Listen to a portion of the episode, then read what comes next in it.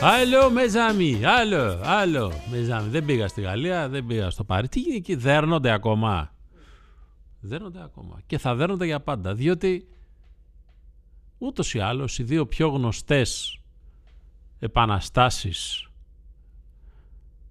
ε, αυτές που μνημονεύονται πρώτα η Γαλλική Επανάσταση έτσι δεν είναι νομίζω η Ρώσικη Επανάσταση σωστά; Αυτές που μνημονεύονται παγκοσμίως. δεν λέω για την Ελληνική Επανάσταση που μνημονεύεται εδώ δεν ξέρω αν μνημονεύεται η Ελληνική Επανάσταση παγκοσμίως και κάτι άλλες παλαιότερες ας πούμε Σπάρτακος. Ωραία φίλε, τι είχε γίνει τότε, χαμός στο ίσωμα.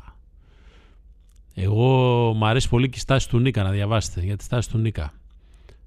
Στάση εννοώ επανάσταση, όχι στάση που λέμε κολλιάτσου Αμερικής και τέτοια πράγματα. Είμαι εδώ με τον αγαπημένο Χρήστο Λόλο. Θέλω να τον ευχαριστήσω πάρα πολύ διότι έστω και για ένα συγκεκριμένο χρονικό διάστημα μου έδωσε περισσότερες ακροάσεις ε, στο podcast στο αγαπημένο χειρουργείο που α, α- ακούτε εσείς οι αγαπημένοι μου ακροατούλιδες ε, κροατάρες μάλλον θα έλεγα άντρες και γυναίκες καθότι παρότι φέτος δεν έψησαν χέλια από ό,τι έμαθα στο Μεσολόγγι δεν ξέρω γιατί εγώ πάντως θα προωθήσω αυτή την ιδέα γενικότερα ε, ενθουσιάστηκαν με την αναφορά μετά από εκείνη τη φοβερή πληροφορία, το tip που μου έδωσε ο Χρήστος Λόλος στο προηγούμενο προπασχαλιάτικο επεισόδιο του χειρουργείου. Ελπίζω να περάσατε όλες και όλοι πάρα πολύ καλά. Η επιστροφή ε, στο κλεινό νάστη ή το για ακόμα μία φορά τραυματική μετά το πενθήμερο, εξαήμερο, εν πάση περιπτώσει βάλε κάτι άδειες από εδώ από εκεί, ε, του Πάσχα και πάντα θα αναρωτιόμαστε γιατί, πραγμα... η- δηλαδή νομίζω ότι μια μεγάλη ε, ιδέα ημών των νεότερων και ειδικά ημών των ε, με- και με ύψιλον εν πάση περιπτώσει που, έχουμε, που έχετε, έχουμε γεννηθεί μετά τη δεκαετία του 50 που είχε η Ελλάδα τη μεγάλη φτώχεια μπορεί να μας δώσει να καταλάβουμε γιατί ο Έλληνας έφυγε από το χωριό του στο οποίο τώρα επιστρέφει Πάσχα κυρίως καλοκαίρι κτλ, κτλ τρέχοντας να βρει την υγειά του και ήρθε σε αυτό που μετά έγινε η Αθηναϊκή Χαβούζα. Γιατί θα έπρεπε να υπάρχει Αθηναϊκή Ριβιέρα σε μια πινακίδα που πας προς τα κάτω στη συγκρού που λέει Αθηναϊκή Ριβιέρα που έχουν βάλει και είναι και μεγάλο θέμα και όταν μπαίνεις μέσα να λέει Αθηναϊκή Χαβούζα Δηλαδή όταν βγαίνεις να είναι ριβιέρα, όταν μπαίνεις να είναι χαβούζα. Καταλάβατε. Με όλη την αγάπη που έχω πραγματικά ε, στην Αθήνα, που δεν είναι και πάρα πολύ μεγάλη θα έλεγα, ε, πώς αποφάσισε ο Έλληνας να έρθει εδώ και να ζήσει ο ένας απάνω στον άλλον μετά από κάποιο διάστημα και να πιστεύετε ότι αυτό ήταν και πάρα πολύ καλό. Λοιπόν, αυτό ήταν τώρα μία σκέψη αλυσιδωτή η οποία ξεκίνησε κάπως από τα χέλια στο Μεσολόγγι και έφτασε στο, στο πόσο χαβούζα. Και δεν είναι ρε παιδιά ένα θέμα το χαβουζοειδές. Δεν έχει να κάνει μόνο με το πώς έχει φτιαχτεί αυτή η πόλη. Είναι και με τις συμπεριφορές. Καταλάβατε είναι αυτές οι συμπεριφορές. Κατά τα άλλα ζούμε υπέροχες, φανταστικές, καταπληκτικές, μοναδικές για ακόμα μία φορά στιγμές στο ελληνικό ποδόσφαιρο, διότι αν έχει κάτι να προσφέρει το ελληνικό ποδόσφαιρο είναι η μοναδικότητα στα περιστατικά του. Μπορεί να επαναλαμβάνονται πράγματα, δηλαδή μπορεί να επανα- να επαναλαμβάνεται μύρλα, κακομοιριά, μιζέρια, μαλακία ε, γύρω ξέρω εγώ από την ελληνική διαιτησία. Έχουμε όμως και καινούργια περιστατικά. Πράγματα τα οποία έρχονται συνέχεια ας πούμε και προστίθεται σε κάποια άλλα και πραγματικά γι' αυτό πιστεύω ότι κάτι λάθος έχουμε όταν δεν ασχολείται ας πούμε μια μεγάλη πλατφόρμα παραγωγής περιεχομένου όπως πολλάκις έχω αναφέρει σε αυτά τα podcast με το να κάνει κάτι για το ελληνικό ποδόσφαιρο. εκτός, πάση περιπτώσει, αν υπάρχει μία ανησυχία ότι αν κάνουμε κάτι για το ελληνικό ποδόσφαιρο, το μακρύ χέρι του ελληνικού ποδοσφαίρου φτάνει παντού ανά την Ιφίλιο. Άρα δεν μπορούμε να το κάνουμε. Θυμίζω όμως ότι το Netflix έχει κάνει σειρές για τον Νάρκος, για τα ναρκωτικά στην Κολομβία. Φανταστείτε, το Netflix, το Netflix έκανε σειρά για τα καρτέλ στην Κολομβία και το Μεξικό, αλλά δεν κάνει σειρά για το ελληνικό ποδόσφαιρο. Πόσο ψηλά είμαστε άραγε. Τα έχετε σκεφτεί όλα αυτά. Έχετε βάλει το μυαλό σας να κάνει τέτοιες σκέψεις. Ε; Μμ. Όχι, Χριστόλογο. Δεν τα έχεις βάρε και πολύ καλά κάνεις γιατί δεν θέλω να ανακατεύεσαι καθόλου με αυτά. Έτσι, μπράβο. Ακριβώς. Λοιπόν, από όλα αυτά τα οποία συνέβησαν, διότι εσείς τώρα που ακούτε το podcast, αν δεν το ακούσετε, ξέρω εγώ, τρίτη σήμερα που γράφετε, αύριο έχουμε ποδόσφαιρο, οπότε θα έχουν γίνει και άλλα. Έχουμε αγωνιστική, άρα μπορεί να έχουν μπαγιατέψει αυτά που έχω πει όσον αφορά την επικαιρότητα, αλλά βεβαίως δεν θα έχουν μπαγιατέψει ποτέ όσον αφορά την έμπνευση των πρωταγωνιστών και την έμπνευση ε, τη δικιά μου, που, σα, που σας τα παραθέτω. Είδα- Είδαμε πολύ ωραία πράγματα. Κόσμος μπήκε πάλι μέσα στο, στο γήπεδο για να γιορτάσει, εν πάση περιπτώσει, την παρουσία ακόμα ενός elite διαιτητή στην Ελλάδα, να τον αποθεώσει, ε, κυνηγώντας τον, θα έλεγα, όπως γίνεται με όλους τους μεγάλους καλλιτέχνες και κυρίως τους rock star που κυνηγάνε να τους πάρουν τα βρακιά, τα σόβρακα, τα κάλτσες και οτιδήποτε άλλο φοράνε, τα σπασουάρ, δεν ξέρω τι. Τη γλίτωσε τελικά ο, ο Ιταλός διαιτητής παρά το γεγονός ότι ε, την επόμενη μέρα αποκαλύφθηκε ότι έχει γράψει στην έκθεση του μεταξύ όλων των άλλων των ωραίων που βγει γιατί όταν λέμε η έκθεση του διαιτητή που έχετε να σφυρίξει στην Ελλάδα δεν είναι μια απλή έκθεση καταγραφής γεγονότων. Λέμε κάνει ο αστυνομικός σου γράφει μια κλίση. Κατά μία ένα κάνει μια έκθεση. Λέει ο κύριος Κωνσταντινίδης ο Μαλάκας είχε παρκάρει πάνω στο πεζοδρόμιο. Πάρτα. Έτσι. Κατά μία ένα είναι μια έκθεση γεγονότος αυτή. Οι εκθέσεις των διαιτητών που έρχονται στην Ελλάδα, των Ελλήνων διαιτητών, είναι εκθέσεις κανονικές. Είναι εκθέσεις με την έννοια του όρου έκθεση. Διαγωνίζομαι στις πανελλαδικές εξετάσεις. Δεν έχουν να γράψουν μόνο ένα πράγμα. Έχουν να αναπτύξουν τρία-τέσσερα θέματα. Διεκόπη ο αγώνας γιατί μου βρίζανε τη μάνα, τον πατέρα κτλ. κτλ. Ε, έπεσαν καπνογόνα και το ξαφνικά το τοπίο έγινε πολύ ομιχλώδες και μου θύμισε τότε που με την οικογένειά μου είχα πάει στην Τοσκάνη και είχα περάσει πάρα πολύ ωραία.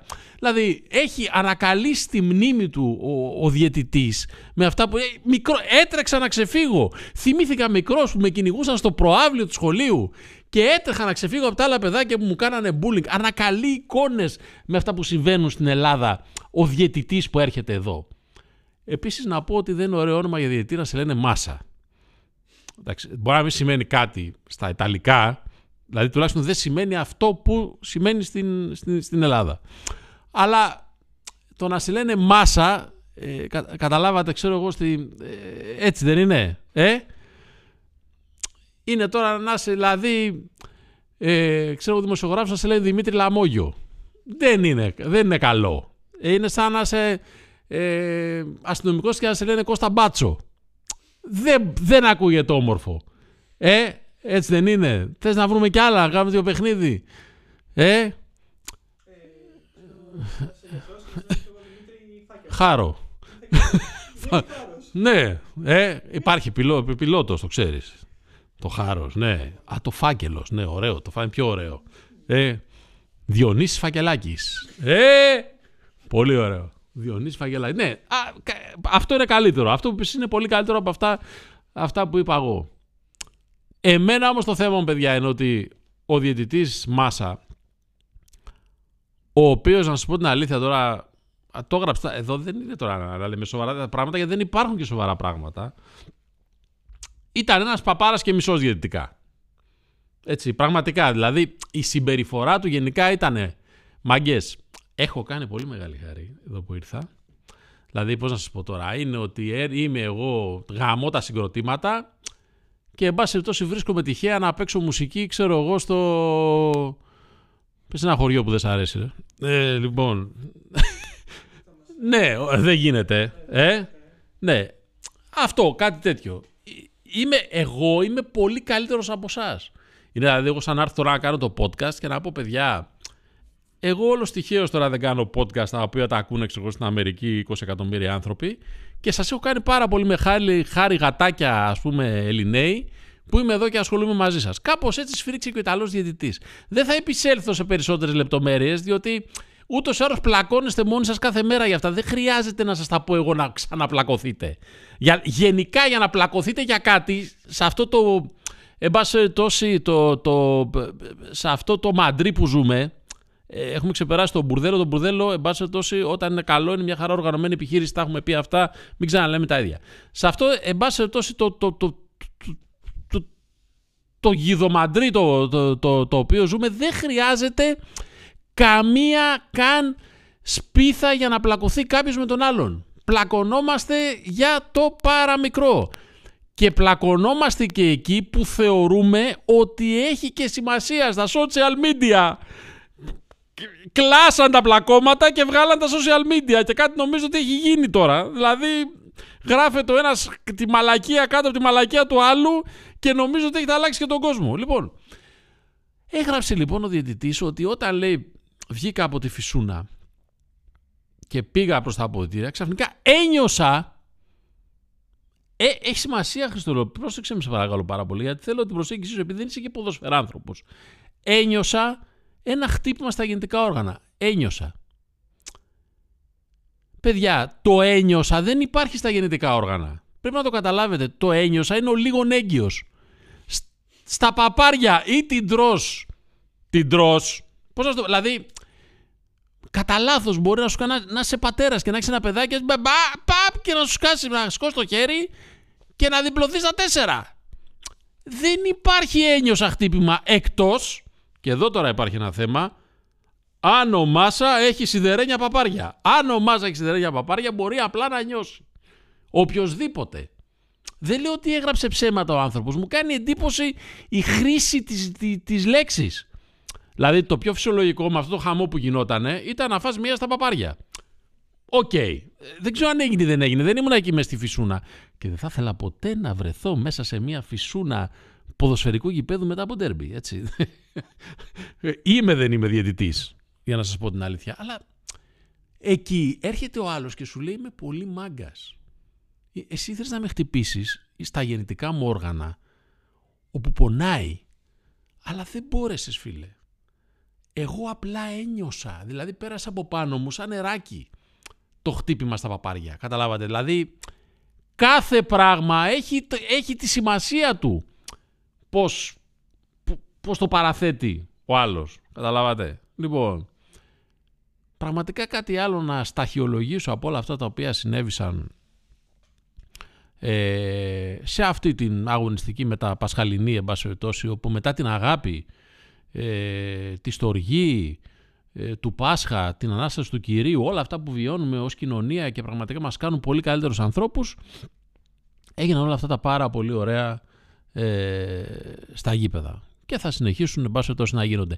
Δεν θα γίνουν στον τελικό του κυπέλου Ελλάδας, ο οποίος πιθανότητα θα γίνει στις 24 Μαΐου, πιθανότητα θα γίνει στο Βόλο και πιθανότητα θα γίνει μόνο με 400 προσκλήσεις από κάθε πλευρά. Μπας να μαζευτούν 1.000-2.000 ε, νοματέοι.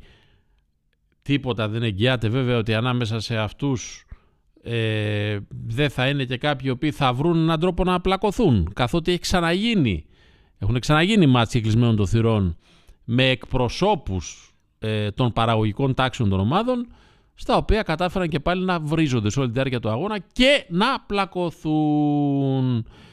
Αλλά, εν πάση θα έπρεπε να χαρούμε νομίζω που μετά τους elite διαιτητές έχουμε και elite ποδόσφαιρο. Γιατί σε μια κορυφαία στιγμή όπως είναι ο τελικός του κυπέλου κάθε χρονιά γιατί είναι ένας αγώνας ενώ το πρωτάθλημα έχει πάρα πολλούς ακόμα και όταν έχει play-off δεν έχει έναν καθοριστικό όπως είναι ο τελικός ε, του κυπέλου Ελλάδας έτσι δηλαδή είναι η απονομή των Όσκαρ Okay, Κάπως έτσι. Δεν είναι το box office που λέμε πάνε οι ταινίες πόσα το κόβουν, είναι τα απονομή των Όσκαρ. Αυτό λοιπόν είναι και ο τελικός του κυπελού. Χαίρομαι πάρα πολύ που γίνεται με μια elite προσέγγιση. Γίνεται δηλαδή να, να είναι κάποιοι εκλεκτοί.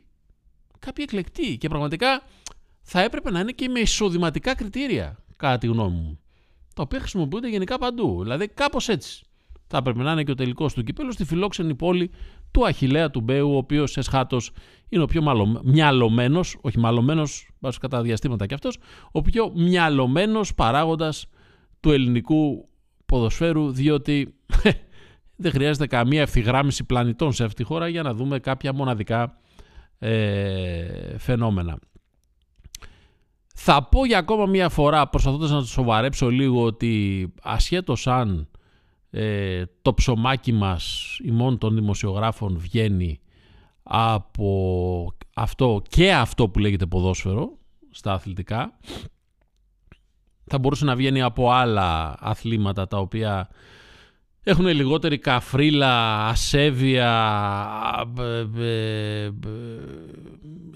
γυφτιά, την κακώς λεγόμενη γυφτιά, όλα αυτά τα οποία υπάρχουν στο ελληνικό ποδόσφαιρο, αλλά εν πάση περιπτώσει αυτό είναι το ποδόσφαιρο, αυτό πουλάει περισσότερο και με αυτό ασχολούμαστε.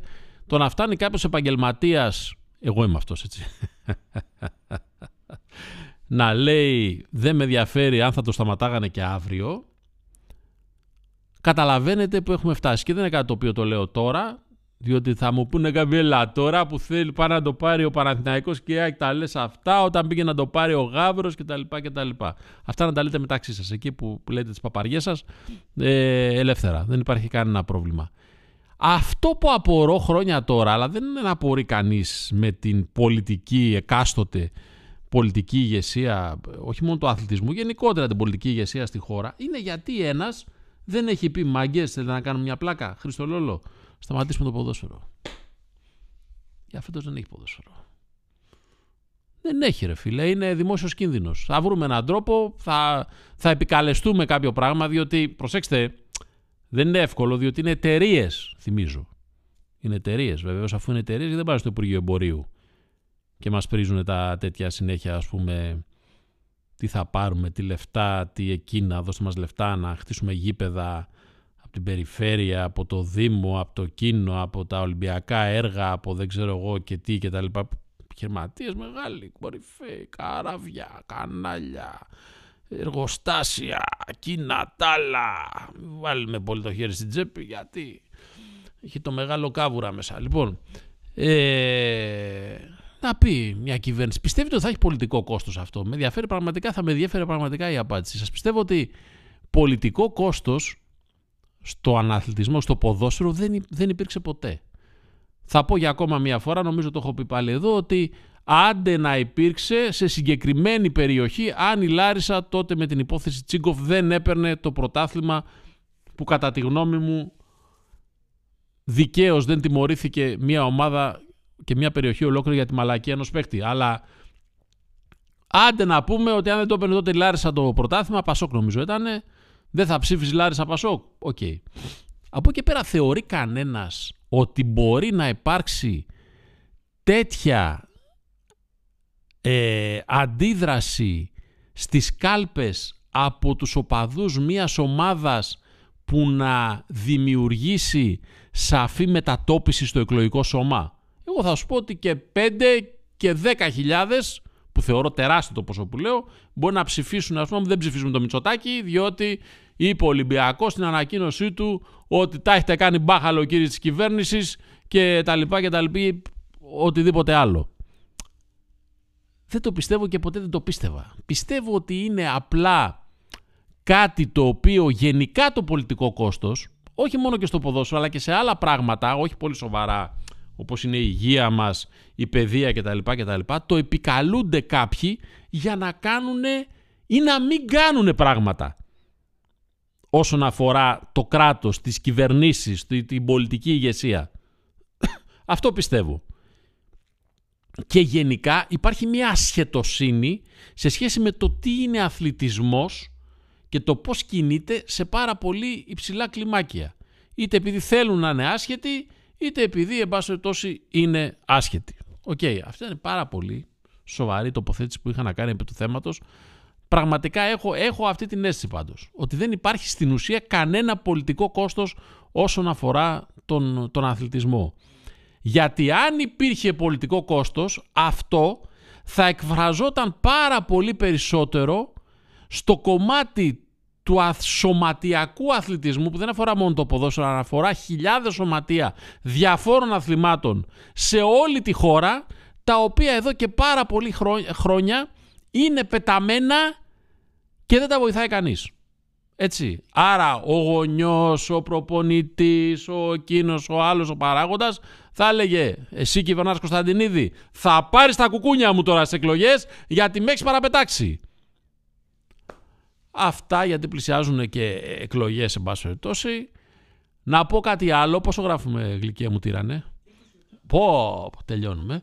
Ε, ότι για μένα ποδόσφαιρο, και το έχω σημειώσει εδώ, είναι αυτός ο τυπάς, ο 56χρονος Σιρούλα μου, Σιρούλα μου, ο Ιαπωνέζος, έτσι, ο, Κουζ, ο Καζουγιώση Μιούρα, ο Καζουγιώση Μιούρα, ο οποίος 56 ετών και 24 ημερών, αγωνίζεται, έκανε την παρθενική του εμφάνιση στη δεύτερη κατηγορία της Πορτογαλίας, όχι στην τέταρτη κατηγορία της Ιαπωνίας, ούτε στη, στη δεύτερη κατηγορία της Πορτογαλίας. Κι αν τον δείτε το Μιούρα, όσοι είστε σιρούλες μου ή νεότεροι από μένα, σαραντάριδες, που θα τον ενθυμα, θυμόσαστε από τα παλιά, μόνο το μαλάκι του έχει γκριζάρει και είναι και πολύ πιο όμορφος Χρήστο Λόλο. Αυτή η τρέλα, η τάβλα του Μιούρα είναι το ωραίο πράγμα στο ποδόσφαιρο. Πάτε εσείς τώρα και τσακωθείτε σαν τα σκυλιά στη λάσπη για το αδίκαια του καθένα μεγάλο επιχειρηματία που ψάχνει να βρει ποιος την έχει μεγαλύτερη, που στην ηλικία που είναι, εν πάση τόση, δεν ξέρω, μεγάλη, μικρή κτλ. κτλ. Η φήμη, το θέμα είναι πώς τη χρησιμοποιείς αυτή τη φήμη. Όχι για τη φήμη μιλάω πραγματικά. Το θέμα είναι πώς τη χρησιμοποιείς. Και ποια θες να είναι η στεροφημία σου, όχι ανάμεσα στους οπαδούς της ομάδας σου. Γενικότερα ποια θες να είναι. Δεν σε ενδιαφέρει. δεν με ενδιαφέρει και εμένα. Έχουμε και μπάσκετ play-off από αύριο. Θα έχουμε μετά τους αγώνες του Ολυμπιακού με τη Φενέρ Μπαχτσέ ε, στον Καζέτα το βραδάκι έτσι, ε, YouTube live την Τετάρτη και την Παρασκευή και την άλλη εβδομάδα βεβαίως ε, Τετάρτη νομίζω είναι ο τρίτος αγώνας ό,τι και να γίνει τρίτος αγώνας θα υπάρξει ό,τι και να έχει γίνει στους δύο πρώτους στις τρεις νίκες η πρόκριση. Μια μικρή αποψούλα επειδή το γουστάρω το, το μπάσκετ πολύ περισσότερο από το, από το ποδόσφαιρο και επειδή στη EuroLeague ξεφεύγει και από την ευρωπαϊκή από την ελληνική καφρίλα και εντάξει μιλάμε για τις καλύτερες ομάδες ε, της Ευρώπης ασφαλώς και δίνω προβάδισμα στον Ολυμπιακό απέναντι στην, στη Φενέρ για την εικόνα που έχει παρουσιάσει όλη τη χρονιά και επειδή εγώ είμαι και μέγα εραστής Χρήστο Λόλο της άμυνας να ξέρεις στο μπάσκετ τρελαίνομαι με, με την άμυνα όχι το ξυλίκι να κοπανάς στον άλλον με την οργανωμένη άμυνα με τον τρόπο που παίζει ο Ολυμπιακός που είναι κάτι για μένα που δεν αφορά μόνο τον Ολυμπιακό αφορά τον μπάσκετ γενικότερα. Γι' αυτό και δίνω προβάδισμα και δεν θεωρώ όπως άλλοι μπορεί να αποδειχθεί ότι έχω τεράστιο άδικο αλλά είναι μια εκτίμηση ότι ήταν τόσο κακό ζευγάρωμα αυτό για τον Ολυμπιακό όπως προέκυψαν ε, εν τέλει τα τέσσερα ζευγάρια στα play-off της ε, EuroLeague που θα στείλουν τους τέσσερις του Final Four του ε, Κάουνας. Αντιστοίχως βλέπω ότι θα γίνει μεγάλη μάχη στο Μονακό Μακάμπι και ασφαλώς αν μιλάμε από πλευράς κλίματος και γιορτής στο Κάουνας που θα θες κανένα χιλιάρικο τη βραδιά βέβαια να πας γιατί δεν υπάρχει ξενοδοχείο ούτε για δείγμα ε, ασφαλώς θα ήθελες την παρουσία της Μακάμπη. Ε, υπάρχει το Real ε, Partizan, πολύ μεγάλο ζευγάρι όσον αφορά τα ονόματα του ρόστερ από τη μία πλευρά της Real και το όνομα του προπονητή της Partizan από την άλλη του Ομπράντοβιτς. Θεωρώ όμως ότι όσο και αν ακούγονται διάφορα μυστήρια για 3-0 της Partizan, κάτι τέτοια τρελά πράγματα ότι η Real θα είναι εκεί, όπως πιστεύω θα είναι και η Μπαρτσελώνα απέναντι στη ε, Ζαλγκύρης. Θα δούμε μπασκετάκι και θα έχουμε περισσότερα να πούμε και την άλλη εβδομάδα. Ε, εκεί όπου βέβαια ετοιμάζεται, αλλά αυτή είναι μια άλλη κουβέντα, το, το podcast το πάμε πάντα πιο χαλαρά. Μπορεί όμως να κάνουμε και μια πασχετική κουβέντα και με κανέναν φιλοξενούμενο κάποια στιγμή για το τι πρέπει να αναμένει ε, συγκεκριμένα γιατί αυτό που αναμένει είναι την Αναστασή του ο Παναθηναϊκός κλείνοντας τον Αταμάν ε, όπου όπως πολύ σωστά μου είπε ο φίλτατος συνάδελφος, καλός συνάδελφος ο Γιώργος ο Κούβαρης προηγουμένως συζητώντας, σίγουρα αυτό που θα έχει σίγουρα ο Παναθηναϊκός είναι ότι όλοι οι αγώνες του θα έχουν ενδιαφέρον εντός και εκτός γηπέδων με τον Τούρκο προπονητή ε, στον πάγκο. Δεν σας έκανα σοφότερους σε πάση περιπτώσει όσον αφορά και τα μπασκετικά ήταν μια μικρούλα αναφορά ε, για το προγνωστικά περισσότερο για να πω την αλήθεια για αυτά τα τέσσερα ζευγάρια και θα δούμε τα, τα πρώτα ματσάκια και θα μπορέσουμε να σχηματίσουμε εντύπωση. Αν θέλουμε να το πάμε και λίγο στοιχηματικά παρότι δεν πολύ ασχολούμαι θα χρειαστεί έτσι κάπως μου έχει καρφωθεί περισσότερο μεγάλη προσοχή στο πώς θα προσεγγίσετε όσοι πάτε προς τα εκεί το πρώτο μάτς της Ρεάλ με την Παρτίζαν. Πιστεύω ότι αν να την κάνει ο Μπράντοβιτς εκεί θα την κάνει κυρίως στο πρώτο μάτς. Αυτά τα πάρα πολύ ωραία, να ευτυχείτε γενικά ε, που βλέπετε το ποδόσφαιρο κυρίως από τηλεόραση το ελληνικό και να φροντίσετε ε, εν πάση τα παιδιά σας να ασχολούνται με οτιδήποτε αφορά τον πραγματικό αθλητισμό για να στείλουμε και ένα κοινωνικό μήνυμα κλείνοντας αυτό το καταπληκτικό εν πάση περιπτώσει podcast. Και γενικώ στη ζωή σας, άντρες και γυναίκες μεταφορικά, να έχετε τα σιδερένια μπαλάκια του Μάσα και να μην νιώθετε όταν μας χτυπάνε συνέχεια μπα, πάρε πάρε πάρε τις κλωτσίες που τρώμε. Να είστε καλά, σας αγαπώ πολύ, τα λέμε την ερχόμενη εβδομάδα, καλά να είμαστε και εμείς και εσείς και όλοι. Γεια σας!